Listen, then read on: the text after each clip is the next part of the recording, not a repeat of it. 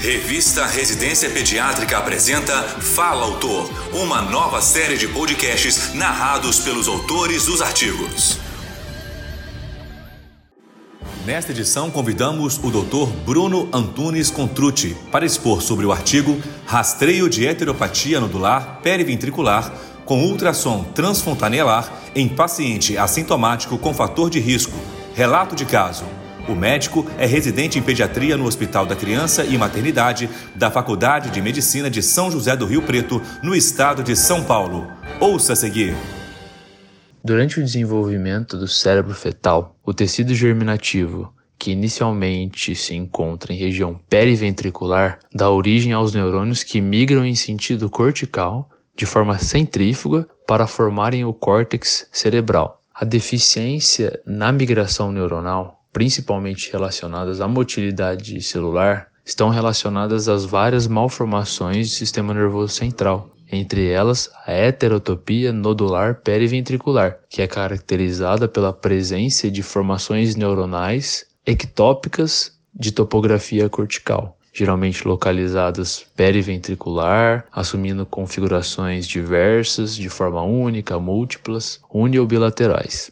Tal anormalidade de migração celular na maioria das vezes está relacionado a padrões hereditários de mutações genéticas.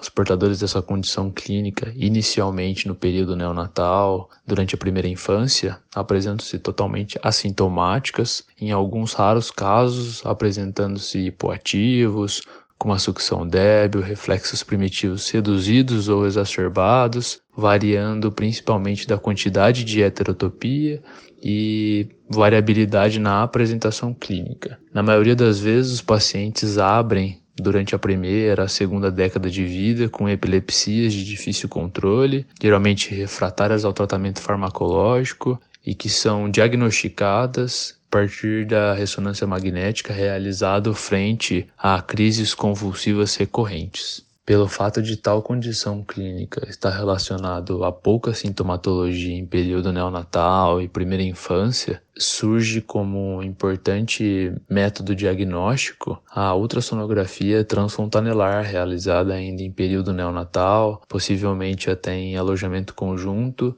em pacientes que possuem um fator de risco bem estabelecido para tal condição clínica, que no caso o histórico materno de crises convulsivas não totalmente esclarecidas com um diagnóstico, que no caso foi o nosso relato de caso. A genitora de nosso paciente apresentava-se com histórico de epilepsia não especificada, sem diagnóstico etiológico confirmado, apresentou-se irregular pré-natal em serviço quaternário, não apresentou outras intercorrências durante gestação, deu à luz a uma criança termo, pequeno para a idade gestacional, com perímetro cefálico adequado, de acordo com o Intergrowth. Durante o alojamento conjunto, apresentou-se com episódios de hipotonia, com alguns movimentos involuntários, sugeriu-se a realização à beira-leito de ultrassonografia transfontanelar, sendo evidenciada uma distopia de tecido cortical. Sugeriu-se a essa hipótese diagnóstica de heterotopia nodular periventricular,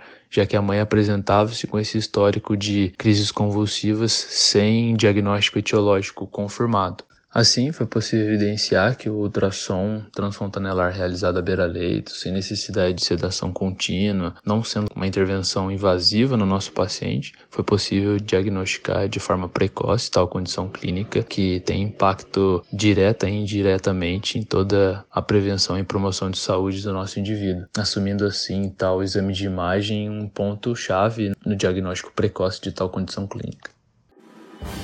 Esse foi o Dr. Bruno Antunes Contrucci expondo sobre o artigo Rastreio de heteropatia nodular periventricular com ultrassom transfontanelar em paciente assintomático com fator de risco. Relato de caso. Para ouvir todos os podcasts, acesse a página da revista Residência Pediátrica na internet. O endereço é residenciapediatrica.com.br barra mídia barra podcast. Residência Pediátrica, a revista do pediatra. Você ouviu mais um episódio da série de podcasts Fala Autor.